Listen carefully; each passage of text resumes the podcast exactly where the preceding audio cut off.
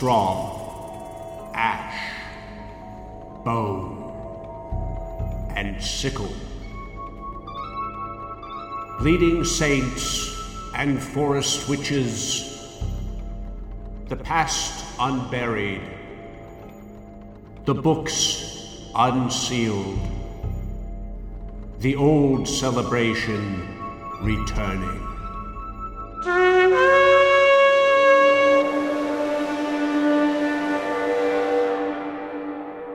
Hello and welcome to my study. Please uh, come in, have a seat. As uh, always, I'd like to introduce the uh, gentleman to my right, my valet, Wilkinson. Uh, he assists with our show by uh, pulling all our uh, reference materials from the shelves and reading any uh, passages that will be uh, directly quoted. Pleased to meet you. Listeners by now will probably know that we uh, open with a mailbag segment, but uh, for those who don't, you want to explain it, Wilkinson? Yes, Mister Ridenour will be answering your questions, one drawn at random each episode. You can submit them via our website. The details are all there. Details including the rules for proper submissions. Yes, Mister Ridenour has set out a few guidelines to make the process more successful for all involved. Yeah, so let's see what we have this time around.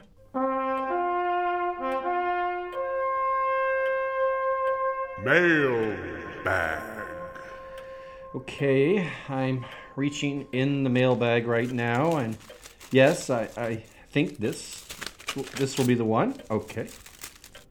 Uh, you want to read it, Wilkinson? Yes, sir. Dear Mister Ridenour, I really enjoyed the Bluebeard show. I didn't know a thing about the character before listening, and actually thought he was probably a pirate. Like a cousin of Blackbeard's. Uh, ha. New guideline. No more letters that use the word ha. He didn't actually use that word since he sent an email. He used an emoji. No emojis. Well, yes, sir, but by way of explanation, it might be worth telling our listeners that these messages arrive as emails. And then I print them out as a hard copy because, w- well, otherwise there would be no... Well, a mailbag with no mail, I... suppose. It's more theatrical this way. Yes, sir. So, uh, this doesn't even seem like a question. More like he's looking for a reaction.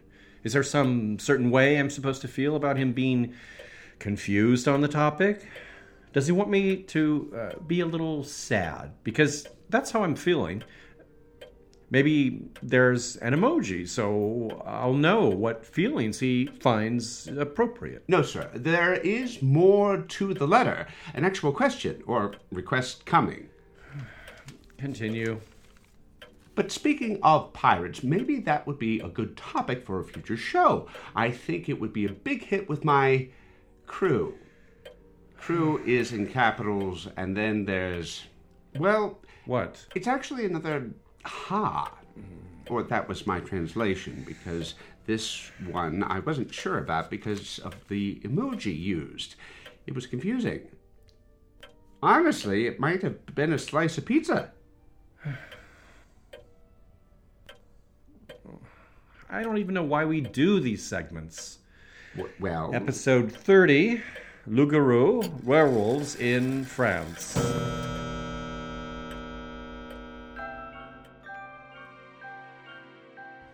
I am your host, Al Ridenour, and this show, Bone and Sickle, explores the uh, intertwining of horror and folklore in a uh, historical context. I started the show as a way to further explore this uh, area of intersection after writing my book, The Krampus and the Old Dark Christmas. Bone and Sickle uh, only exists thanks to the generosity of our Patreon donors, who receive a number of monthly rewards related to the uh, production of this show. And I'll have more on um, Patreon at the uh, end of the episode. Now, some of you may have been wondering why only French werewolves. Perhaps your favorite werewolf comes from somewhere else. Um, all I can say is that there will be more werewolf shows to come. It's a big topic, like vampires, and worthy of multiple shows. In the last episode, I promised to discuss a historical figure that uh, might have inspired Charles Perrault's uh, Bluebeard. That uh, figure is Count Conomor, or Conomor the Accursed, a sixth century ruler of Brittany in the far northwest of France. And his story happens to end with a bit of a coda, bridging our way to our main discussion of werewolves. Count Conomor, the legends say, was cursed from childhood with an evil nature. Even as a child, his mother would ring a bell in the castle tower to alert the populace when he went beyond the walls. He was said to have uh, tested a firearm on an innocent farmhand and sent his hunting dogs against the poor for sport. Worst of all, he was said to have murdered his wives, four of them, one after another. When it came time for him to take another wife, he seeks the hand of the uh, beautiful and uh, saintly Tréphine, daughter of uh, Count Waroch, Uh, Conomor's rival for control of Brittany. Because of uh, his reputation, this offer was uh, first refused, but when Conomor uh, threatens war against Waroch, the holy man Saint Gildas the Wise encourages Tréphine to accept the offer to avert great bloodshed, but not without offering Tréphine a special form of protection. As the uh, legend is told in uh, Elsie Masson's uh, nineteen twenty-nine book, Folk Tales of Brittany, he assures the nervous bride, "Fear nothing, Tréphine. Here is a silver ring as white as silk. It will warn you if Conomor plots villainies against you, for it will then turn as black as a raven's wing." The marriage takes place, and for a time, the Count treats uh, his new bride with surprising kindness. Until one day, upon returning from a journey, he finds Tréphine embroidering clothing for an infant. When he beheld her work, he grew pale and asked, "For what child are you making that?" The princess, who thought that it would bring him great happiness, answered, "In a short time, Count, a child will be born to us." When Conomor storms off in a silent rage, Tréphine glances down and notices that her little silver ring, given her by the saint, has turned black.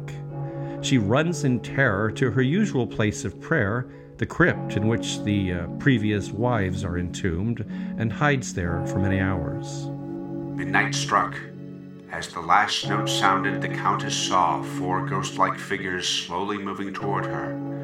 All but dead with terror, she tried to flee, but one of the wraiths addressed her in a sepulchral voice.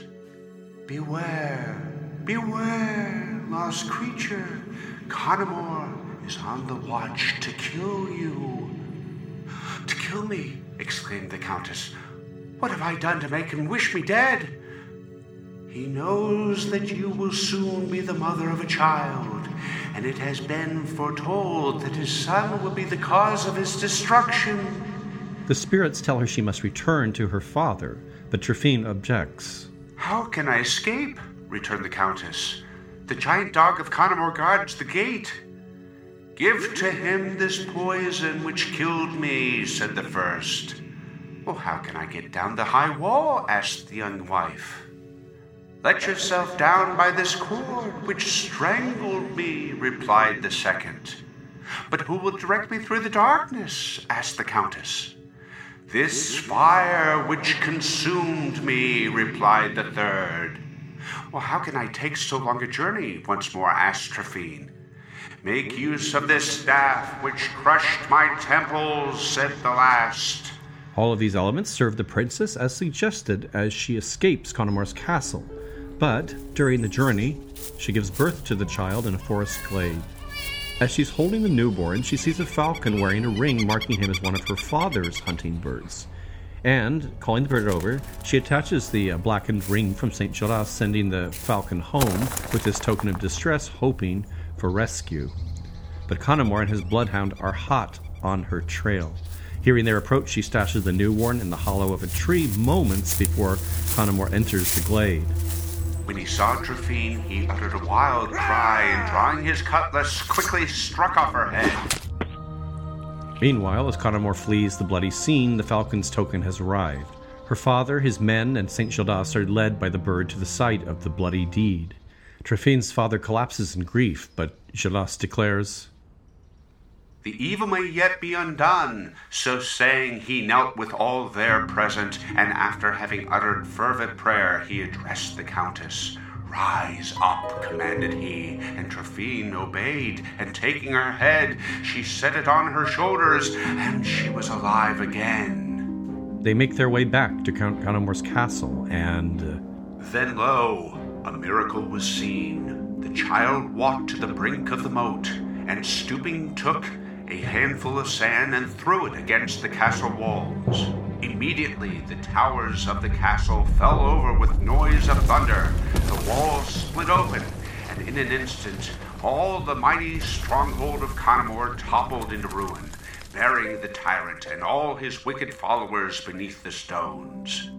Some versions of the story don't have the uh, newborn taking this uh, action himself and have Jodas throwing the handful of sand instead, though that doesn't fulfill the prophecy as nicely. The final curse upon the accursed Conomor was that in death he was barred entrance to either heaven or hell, fated instead to forever wander the forests of the region in the form of a ravening werewolf.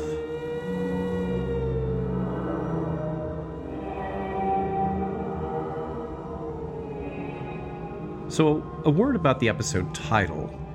Lou Garou is the uh, French term for werewolf and is actually rather redundant, as Lou is simply the word for wolf, while Garou on its own means werewolf, uh, though it's rarely used like that. Anyway, this uh, notion of Conomor becoming a werewolf as divine punishment was not unusual for the region. Into the eighteenth century, Bretons who had failed to make confession for ten years were said to become werewolves, and elsewhere in northwestern France, excommunication could transform one into a werewolf, usually for a period of seven years. In Picardy, also in northern France, there's a legend of another count transformed into a werewolf after his death. It was told of Hugues de Comtevain, who in eleven thirty-one, during a battle, burned the town of Saint-Riquier, claiming the lives of twenty-six hundred victims in a single day. For his crime, in the afterlife, he would prowl the regions as... a horrible phantom, black and loaded with chains, in the form of a wolf, howling most piteously. The quote here is from an outstanding book I'll be referencing a good deal in this show, The Werewolf in Lore and Legend, a nineteen thirty-three book by Montague Summers, an erudite and highly eccentric scholar I talked a bit about in Episode one. Probably the earliest French reference to werewolves is in a twelfth century poem by Marie de France. The uh, title, Bisclavret, is uh, both the name of its uh, protagonist and also an old uh, Breton word for werewolf. Bisclavret is a uh, baron, uh, favorite of the king, who has a habit of mysteriously disappearing every week for three days. His wife, finally unable to bear her curiosity any longer, begs him to account for his absences, and he finally reveals that during these days he roves about in the form of a wolf, a transmutation effected by removing his clothing, which he must safely stash away so that at the end of three days he can reclothe himself and return to human form. His wife does not take the news well, and after this will... no longer lie beside him. She begins scheming with a knight who has long desired her, and together they contrive a plan to steal Bisclavret's uh, clothing while he roams in wolf form, so that he cannot return, and they can then marry. The plan is successful, and they are married, and uh, that would have been the end of that, but for an incident during the king's hunting trip, during which his dogs corner this uh, very special wolf. This uh, Lupin Bisclavret uh, runs to the king and licks his foot in supplication. The king, who you'll remember was fond of the uh, human Bisclavret, uh, takes uh, this remarkable wolf back to his castle as a pet. Then comes the day when the treacherous wife and knight she has married visit the king, and the wolf attacks the knight. In a later scene, the king's pet wolf similarly attacks his former wife, this time tearing off her nose. Because the uh, animal is usually supremely docile, a wise man advises the king that the beast may be a werewolf who in human form has been wronged by these people. And when the woman is questioned under torture, she confesses all, including the location of the stolen clothing, into which uh, Bisclavret uh, finally changes, returning him to human form. The knight and Bisclavret's uh, former wife are exiled, but their familial line is forever cursed with uh, all female offspring thereafter born without noses. Another medieval French story, more in keeping with the usually more uh, savage or even devilish nature of the werewolf, is that of the thirteenth century knight Rimbaud de Pinitome of the Auvergne region. Through a dispute with another knight, Ponce de Capital, he is uh, deprived of his lands and title.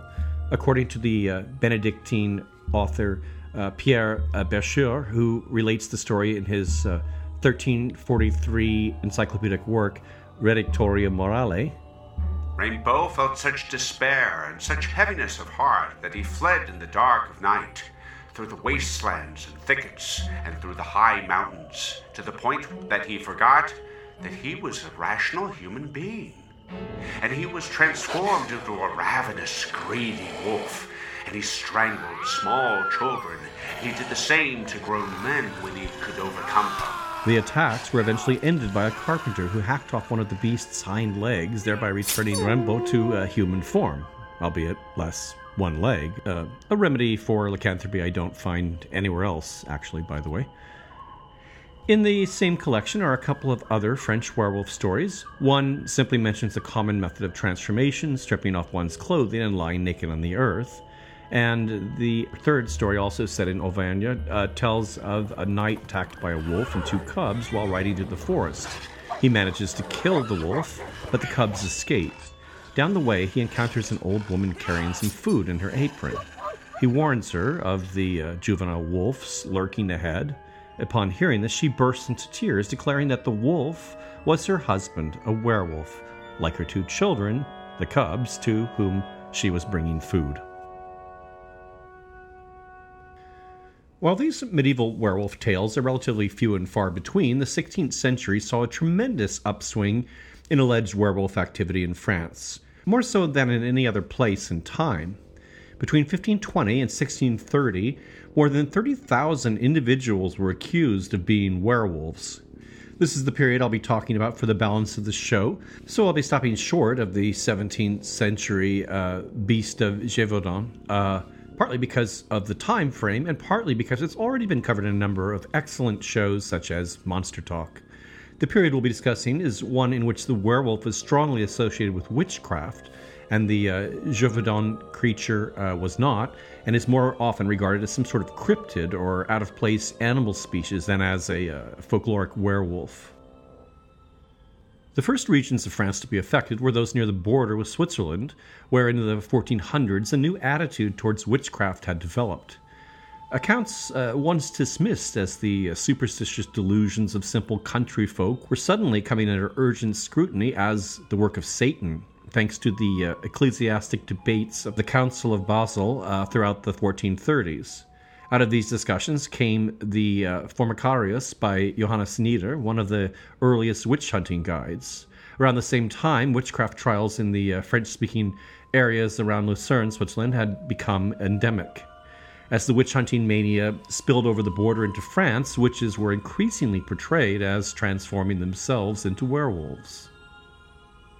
A judge who tried approximately six hundred witchcraft trials in this area in the uh, Jura Mountains was Henri Boguet.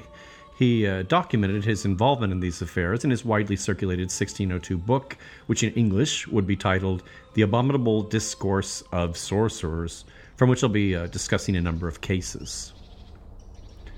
One of uh, Boguet's cases uh, begins with a wolf attack upon a traveler, during which the wolf is injured and tracked to the home of Michel Verdun, whose arm, it's discovered, is bleeding from an injury identical to that inflicted on the wolf. Verdun is uh, arrested, confesses under torture to being a werewolf, and in the process implicates fellow werewolves uh, Pierre Bourgot and Philibert Monteau. Uh, we have no details about Montague, but during the trial, rather than under torture, as far as I can tell, Bourgot offered a lurid confession. It begins with him tending sheep during a thunderstorm which scatters the flock. Out of the storm ride three black horsemen. One suggests that not only can his sheep be returned, but that Bourgot can be freed from all his troubles and provided with gold should he serve the rider's master. Bourgot agrees to meet this mysterious master in four days. The master's name is Moise, and his master is Satan. To obtain the gifts promised, Bourgot must now renounce his Christian faith. The shepherd agrees, and to seal this contract, kisses the stranger's hand, which Bourget tells us is black and ice cold as that of a corpse. After two years of enjoying the rewards of his satanic devotion, Bourgot strays and attends Mass, but Védant appears to return him to the fold. He brings him to a witch's Sabbath. In a wood near Chastel-Charmont, we met with others who I did not recognize. We danced, and each had in his or her hand a green taper with a blue flame. There he experiences his first werewolf transformation with Verdun's help. After I had stripped myself, he smeared me with a salve, and I believed myself to be transformed into a wolf. I was at first somewhat horrified at my four wolf's feet and with the fur which I was covered all at once, but I found that I could now travel with the speed of the wind. After two hours in this form, he is returned to human shape with another application of the salve provided by their masters. Bourgot follows this story with reports of various attacks on humans. The first, upon a boy of about seven, is aborted as the child screams too loudly, and a fearful Bourgot is forced to transform back to avoid detection. But he and Verdun are successful with their next attack, according to uh, Montague Summers. They seized a little girl of four years old and ate the palpitating flesh, all save one arm. Verdun comments here on the deliciousness of the flesh. They also kill a woman out gathering peas, as well as her would-be male rescuer. Uh, Summers uh, continues. Several other persons were murdered by them in this way, for they loved to lap up the warm, flowing blood. On one occasion, Pierre, with his keen white teeth, tore out the throat of a girl aged about nine, who they assaulted in a vineyard. Bourgot's testimony also includes remarks about coupling with uh, she-wolves, something he found superior to congress with human females. Bourgot, Védant, and Montague are executed in December of fifteen twenty-one. Another case mentioned by Bourget, and also from this uh, same uh, Jura region, involves a hermit by the name of Gilles Jamier. In November of fifteen seventy-two, a hunting party witnesses an attack on a child by some sort of beast, which some took for a wolf and others said resembled the well-known hermit. When another child disappears, Jamier uh, is questioned on the rack, eventually confessing to being a werewolf and killing at least four children. Of the first child killed, a girl, uh, Summers writes, not content with eating heartily of the flesh of her thighs and arms, he carried some of the flesh to Apolline, his wife. A second girl he attacked was only wounded as three rescuers showed up in the nick of time, and he next sought out boys, the first being a ten-year-old attacked in a vineyard, according to Summers. He ate the flesh of the thighs, legs, and belly of the aforesaid boy, and tore a leg off from the body. A second boy, like the first, he killed by strangling, but he was prevented from eating the flesh as people had drawn close. Uh, this last one he admitted to killing while in human rather than wolf form. Today we assume that all these attacks were carried out in human form, of course, and perhaps, given the detail about Jamier uh, bringing meat to his wife, we might presume hunger may have been a factor too, with uh, children being easier prey than uh, larger animals. A sixteenth century letter recounting the case, one written by the priest Daniel Doche to a fellow scholar, begins with uh, such an assumption. Unable to find food to support his family, he fell upon such evil and impious courses that whilst wandering about one evening through the woods, he made a pact with a phantom or spectral man whom he encountered in some remote and haunted spot. This phantom offers Jamier an ointment, allowing him to transform into a wild animal of his choice. A wolf, a lion, a wild cat, only advising that since the wolf was the least remarkable of savage beasts, that this shape would be the more comfortable.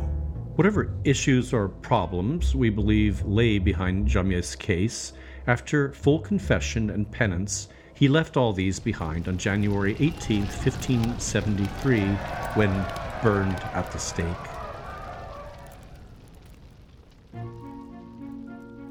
Yet another case in this same area mentioned by Boguet is that of the uh, Jean Dions, a whole family of alleged werewolves. It begins with a female werewolf, uh, Perrenette uh, Jean Dion, attacking uh, brother and sister, ages uh, fifteen and sixteen, respectively, who were out picking fruit. Uh, according to Boguet, the uh, creature was described in testimony as a wolf without a tail. It also seems to have had hands like a human. After first attacking the girl, it turns on the boy. And took from him a knife which he was carrying, and wounded him in the neck with it. The wolf which had wounded him had its two forefeet like a man's hands covered on the top with hair. The creature was apprehended by some peasants at the scene, and despite its wolf-like features, is recognized as Perrenette uh, Jean Dion and killed on the spot. The mortally injured boy dies a few days later. After Perrenette's death, her sister Antoinette was taken into custody, where she is said to have confirmed that she was also a werewolf and a witch, and had attended Sabbaths where hailstorms were raised, and had slept with the devil in the form of a goat. Perrenette's uh, brother, Pierre, and his son, Georges, were also imprisoned and also confessed to being werewolves and witches. Boguet mentions observing the Jean Dion males in prison. I have seen those I have named go on all fours in a room, just as they did when they were in the fields, but they said that it was impossible for them to turn themselves into wolves, since they had no more ointment. I have further noted that they were all scratched on the face and hands and legs, and that Pierre Jean Dion was so much disfigured in this way that he bore hardly any resemblance to a man, and struck with horror those who looked at him. After their confessions, the three surviving Jean Dions were sentenced to death and burned at the stake. From a bit further north, in the town of Châlons in the uh, Champagne region, comes another story involving an alleged werewolf preying on children. Uh, rumors of werewolf activity there arose after a series of mysterious disappearances in fifteen ninety-eight.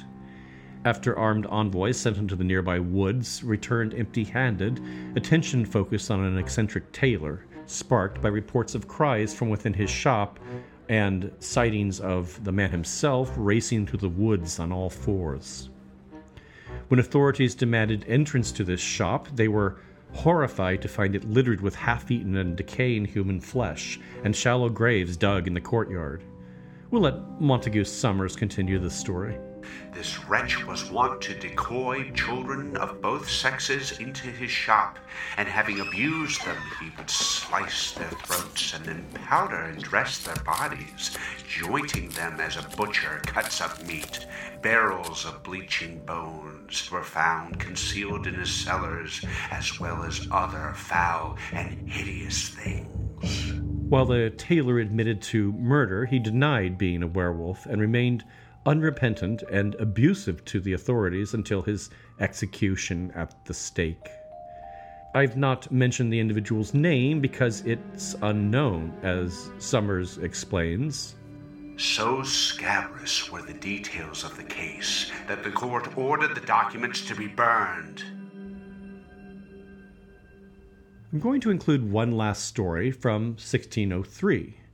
One coming at the tail end of this uh, period of uh, peak werewolf activity in France, and one that demonstrates the beginning of a changing attitude toward uh, werewolf stories as we uh, enter the Enlightenment era. It also occurs in western France, in the extreme southwest, in the county of uh, Landes, in the town of Bordeaux, where children had begun to mysteriously vanish from nearby villages and fields and roads. Summers writes, "In one instance, even a babe was stolen from its cradle in a cottage, whilst the mother had left it for a short time safe asleep. As she thought, people talked of wolves, others shook their heads and whispered of something worse than wolves." Then there comes a report to a local magistrate from a thirteen-year-old girl by the name of Marguerite Poirier. "The girl stated that one midday, whilst she was watching cattle, a wild beast with reddish fur, not unlike a huge dog, rushed from the thicket and tore her gown with its sharp teeth. She was able to drive it off with an iron-pointed staff she carried, but the incident was made stranger still when a boy of approximately her age, Jean Grenier, claimed that it was he who had attacked her and that, but for her use of the pointed staff, he would have killed and eaten her, as he had previously done with three or four other children." The deposition of another young woman, Jean Javiot, included Grenier's comments to her about a magic wolf's pelt given to him by a man named Pierre Laboura, which enabled him to roam the forest in the form of a wolf. This was enough to see Grenier uh, summoned before the higher court on May twenty-ninth, sixteen oh three. In his testimony, he described being brought by a friend deep into the forest, "into the presence of the Lord of the Forest. This lord was a tall, dark man, dressed all in black, riding a black charger. He saluted the two lads, and dismounting, he kissed Jean, but his mouth was colder than ice." On a second meeting, he submitted himself into the service of this lord, who had given him wine, marked him with a cut carved by a sort of stiletto in his thigh, and presented him the magic pelt, which he said was to be used in combination with a special unguent uh, provided by the Lord at each transformation. He is also ordered never to pare the nail of his left thumb, and it had grown thick and crooked like a claw. On more than one occasion, he had seen several men, of whom he recognized some four or five, with the Lord of the Forest adoring him. His testimony then proceeded to uh, further tales of attacks upon children of the type we've been hearing, some of which seemed at first to be corroborated by witnesses coming forward as the uh, victims of the incidents. But when the court attempted to locate uh, Pierre de la Thierre, a fellow werewolf Grenier had named, he could not be found. Grenier's father, whom the boy had also accused of witchcraft, was interrogated and found to be ignorant of all such affairs and was released. The case was passed on to the Parliament of Bordeaux, and presumably out of skepticism, uh, leniency was shown in the sentencing. The boy was condemned to be confined in the Franciscan Friary of Saint Michael the Archangel, with the caveat that any attempt to escape would see him on the gallows. Pierre Delancre, the judge in this case, uh, who's recorded the details I've shared, visited the defendant in the monastery seven years later, describing him in terms that would leave some doubt as to whether the boy might not still be suffering under some sort of curse. Summers relates that Delancre found that he was a lean and gaunt lad, with small, deep-set black eyes that glared fiercely. He had long, sharp teeth, some of which were white like fangs, others black and broken, whilst his hands were almost like claws with horrid, crooked nails. He loved to hear and talk of wolves. He often fell upon all fours, moving with extraordinary agility and seemingly with greater ease than when he walked upright as a man. The fathers remarked that at first, at least, he rejected simple plain food for foulest offal." Grenier also confessed to Delancre that since his confinement in the friary, he had been visited twice by the Lord of the Forest entering his cell in spectral form, adding that he had driven off his old master with the sign of the cross. Grenier remained under the watchful eye of the friars until his natural death in sixteen eleven. So I've concluded our discussion of the uh, sixteenth century wave of French werewolf cases, sneaking in this last one that's actually from the first years of the seventeenth. And we're also at the end of our show, which may come as relief after hearing so many dreadful cases of murdered children. I hope it's all been a little instructive, at least, learning of this forgotten association between werewolves and infanticides. Though we don't think about werewolves in this way anymore, our feelings about this particularly atrocious crime are likely the same, namely, a human simply can't do such things. But werewolves are another story, an ongoing story, according to this next account. I'll conclude with this last report, this one from the twentieth century and from Garnier's hometown of Bordeaux, no less.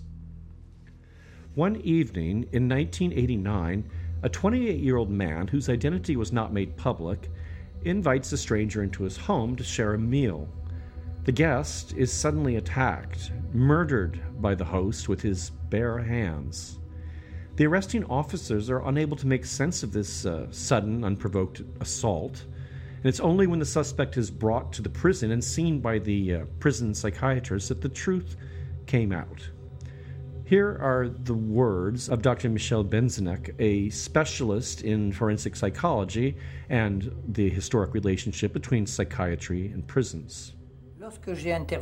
When I interviewed him, I was surprised because it was the first time I had in front of me someone who described the symptoms of transformation into a werewolf. After months of further observation and testing, Benzenek issued his official diagnosis of pathological lycanthropy. Interviews with the murderer's girlfriend also revealed a history of the patient howling like a wolf and biting her. And interviews with the prisoner himself would leave even less doubt as to his condition. He said to me, "I feel that my teeth are growing longer, and I have the feeling that my skin is not my own, but that of a wolf or a werewolf." It's almost as if that spectral Lord of the Forest, who was able to slip into Granier's cell in sixteen ten, is still able to uh, slip into the lives of uh, particularly vulnerable souls. I become bad, and I want to bite. I want to drink blood.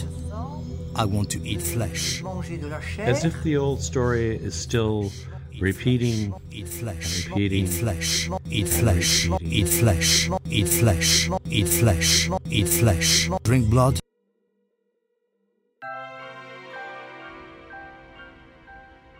I do hope everyone's been enjoying our show and that you uh, might have uh, the opportunity to uh, share episodes with friends you think might enjoy what we do.